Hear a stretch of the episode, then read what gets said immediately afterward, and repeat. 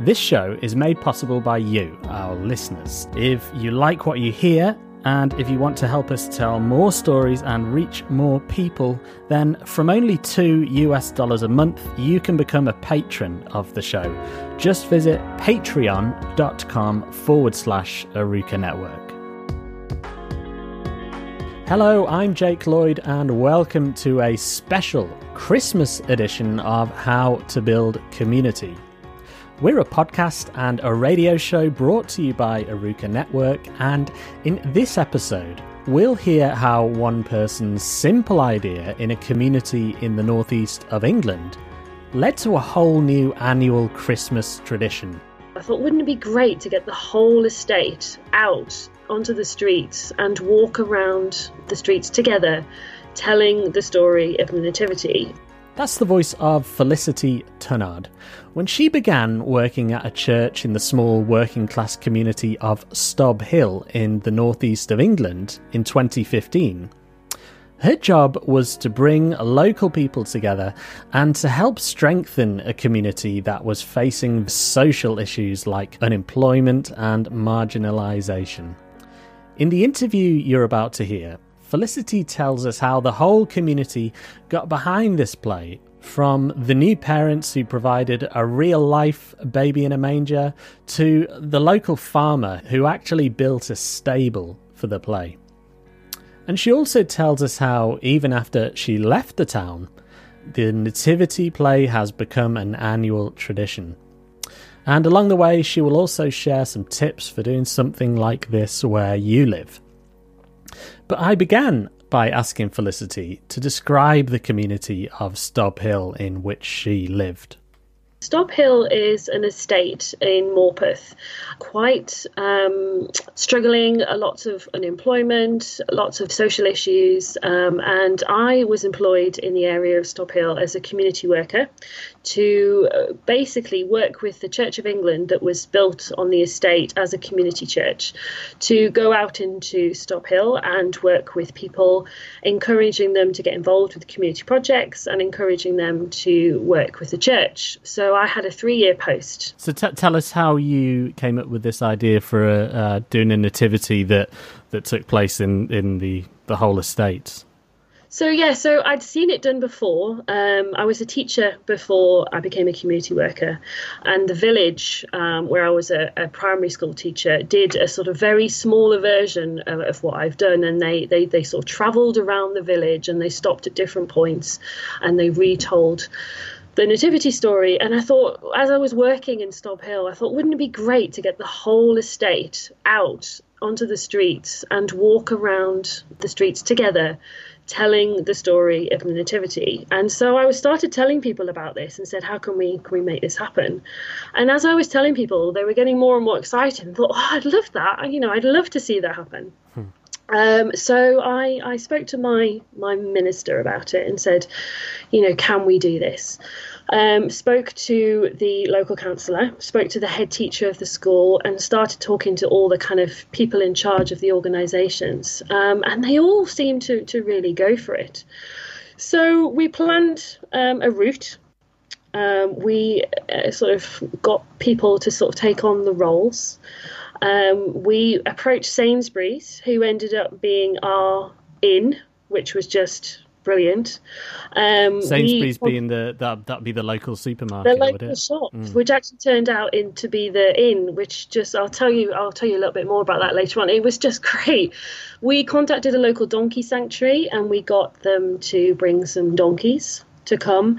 Um, I mean, obviously there was some there was some issues about sort of getting traffic control and getting people in high vis jackets to you know man the the, the streets.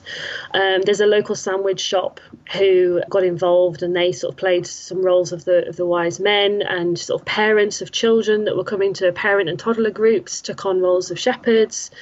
Um, and we got all the roles cast I think we had one rehearsal because there's a script that I wrote where you stop at each point, you tell the story, you sing a carol, and then you invite them to go to the next stage of the of the nativity.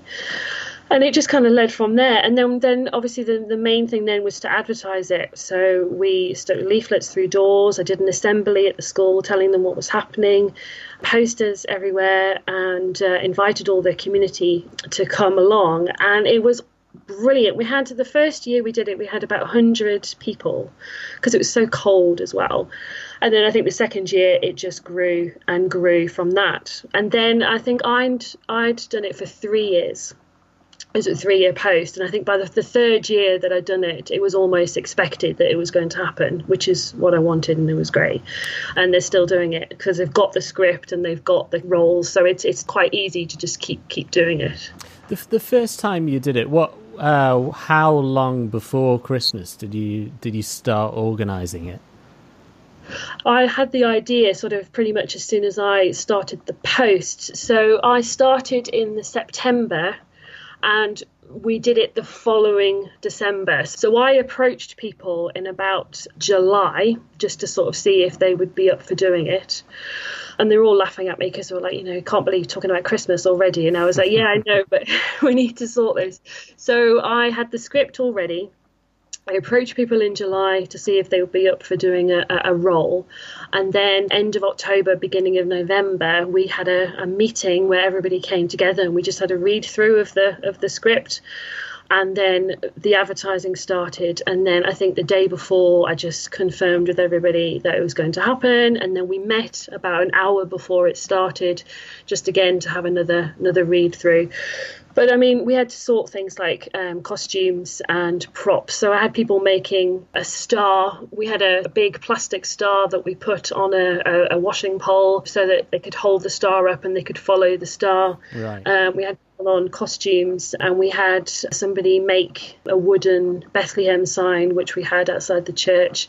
We also had a local uh, farmer who was he had actually made a, a, stable for us that he had planted outside the um, church on the green, mm-hmm. which was just awesome. So at the end of the nativity, the whole cast could come together into the stable and it just made such a wonderful photo as well. And everybody sort of gathered round the stable and the and the cast, and we sang sang some more carols. So yeah, so it took a, a lot of organising, but I think because we'd we'd done all this organising in the first year, what I did in the second year was I contacted the same people and said, "We're going to do this again." Would you be up for doing it? And, and, they were quite keen. I think in the third year we swapped some of the roles around because obviously we don't want to set a precedent of you doing the same thing every year. Mm-hmm. But it was because we kept all the costumes and we kept all the props and we kept everything kind of exactly the same. It was very easy just to do it again. So it worked quite well. I was quite pleased with it. So before this interview, you sent me some photographs of the did, event, yes. and uh, some of the things that really stuck out. You mentioned one of them, the fact that you had a real donkey. Um, am I right in thinking yeah. there was a real baby as well? It looked like a real baby in those we, pictures. We did. We we thought, you know, well, I thought um, particularly, I thought, well, we're going to have real donkeys and kind of, you know, real real stable, real costumes. You can't have a sort of a baby doll. It just looked naff. So I started asking around if anyone who you know knew of anyone who was sort of due around that time or anyone who just have a baby. And it was amazing. We had, I think, our first baby was only about, I think she was only you know about a month old. So her parents were obviously really really good because they they kept her in the church and they kept her well wrapped up. And at the last minute, when we when the cast had got back to the stable, they brought her out of the church and had her on uh, on Mary and Joseph's knee. And I just think it adds something to the, the, the sort of effect. You know, it makes it so much more real because I mean, obviously we advertised that we were going to be donkeys, but I remember that people's faces when that there's you know there's a real baby and you know there's it, it just it was so magical and I just think it, it really brings the the meaning of Christmas to, to life because you know that it was just a sort of an effect of singing carols in a stable outside a church with a with a real baby and real donkeys. It was just it was something I'm really proud of. It was a it was a team effort, but it was really really good. Could you tell us about some of the other people who got involved? Um, for, uh, and again, some of the pictures you sent me. There's a guy who looks like he's in a local takeaway or restaurant or something like that. What what kinds of people got involved, and uh, what are their what are some of their stories? So I wanted to get community people um, involved. So it was very much belonged to the community. So the guy in it was the owner of a, of a sandwich shop, um, and a sandwich shop was just fairly new to the area, but it was something that Stobhill really needed. So um, it was it was doing really well, and I approached him and said, "Would you be our innkeeper?" And it was lovely because people knew him. People knew him as the owner of the, the sandwich shop, and they thought, "Oh yeah, that's so and so, and that's so and so." We got um, the vicar of the church to be the narrator. He dressed as a, a, Roman soldier, so he did the announcement of the census at the beginning, and then as as we walked around, he would um, shout what was happening and people telling people where to go and things like that. I got parents of, of children in the sort of parent and toddler group and people from the school, so that people on the estate who come and see the event recognize people that are involved and gives them ownership over it. Mm. So I approached a lot of people and said, you know, would you be involved with doing this? Um, and then I found that the following year they were quite keen to do it again. You know, so it was it was dead easy after that. Um, so we had the, the vicar, the owner of the sandwich shop, um, parents of um, sort of groups in the church. Um, I think the headmaster came along to watch it as well. So it was very much. Um, I wanted it to feel like a community community event, and it did. I think so. It was good. Yeah, brilliant. And and some of the local media coverage uh, that I've seen online said that around sort of 200 people came to, to watch it. I, I wonder what you think the lasting effect of this has been. Like, as, do you think is it is it did it change relationships with people in the community? Um, I think it became a Christmas tradition for Stobhill, which is what I wanted. I wanted to bring the, the real meaning of Christmas to to Stobhill, and I think it did. And I think you know I'm delighted to see that it's it's still still happening.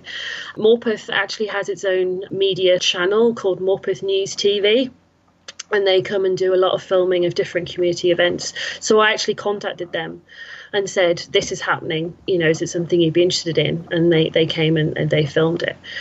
I remember people talking about it after Christmas and saying, "Oh, wasn't it lovely to see, you know, uh, see the baby, you know, and, and the donkeys and, and, and things like that." But I think the main thing is that somebody said to me in my third year, "Oh, I don't feel like it's Christmas until I've seen the nativity." which in this day and age where you know you've got the commercialism of christmas i just think that's wonderful. And i mm. think that's great. You know if you can bring bring a little bit of, of real nativity spirit to people then i just think that's that's wonderful. So i think that's what it's done is created a christmas tradition and encourage people to come together and, and to celebrate the real meaning of christmas. I imagine there's going to be people listening to this um, and perhaps myself included, who are thinking, "Oh, maybe I should look at doing this in my in my village or town." Um, what what would you advise to them? Where's the where's the best place to to start in organising something uh, on this scale? Start telling people about it. Uh, you know, start telling people that you've had this idea and start sounding people out in the community and thinking, you know, what do you think of this idea? Do you think it's a good one? Do you think it's possible?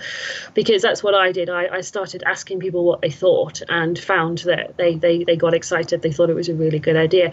I think the more people you can have on board, the better you need people you obviously need cast members um, and you need people to help with costumes and things. But again you need things like wardens to keep people on the on the pavements and keep them moving along. And i think the more people that you can get involved the better. So tell people you know, visit your local school, see if you can do an assembly and see if you can tell them that it's happening and see, you know, put posters up asking for volunteers, you know, approach local people in your community, the, the, the local shop, you know, the news agents, the, the sandwich shop, local councillors and say, look, we want to make this a real thing. Um, do you think you could help us with it? I mean, I didn't, it, it didn't cost really anything the the animal sanctuary that donated the the donkeys they donated them for free and the understanding that we collected donations for the donkeys. So we had like a little collection at the end of the nativity. Mm. so they and they obviously advertised their um, sanctuary at the at the event. So if you can do a bit of um, um, networking is my my real um, advice There's a script that I have that I would be quite happy to, to share with you if, if anybody wanted to have a look at a script. But basically, it's very simple in that you you welcome everybody. Um, you you announce that there's been a census, and you do a carol, and then you move to three or four different places, and at each place you tell another bit of the story. You do a carol, and then you ideally come back to the church where there's something set up for the whole cast to get together in the stable and sing some some carols to finish. So once you've got that main framework sorted, it's it's dead easy to do. But definitely talk to people about it and tell people about it, and and get you know lots of volunteers because it really makes it easier. That's great, Felicity. Thank you, and and Merry Christmas. Merry Christmas to you. Thank you very much for your time. That was the voice of Felicity Tunnard, a community worker from the northeast of England, with her story of a nativity play with a difference. And that's almost it for this Christmas episode. Before we go, I will remind you that you can catch up on previous episodes of How to Build Community on our SoundCloud page or in your podcast player. Just search How to Build Community Arukah Network. And Arukah is spelled A R U K A H. You can also help support this show by making a small monthly donation on our Patreon page. Just visit patreon.com forward slash Arukah Network. You can also learn more about us on our website, arukahnetwork.org. And finally, if you have some feedback on this show or suggestions for future interviewees, then you can reach me via email, jake at arukahnetwork.org. But that's it from me. Have a very Merry Christmas, and until next time, bye for now.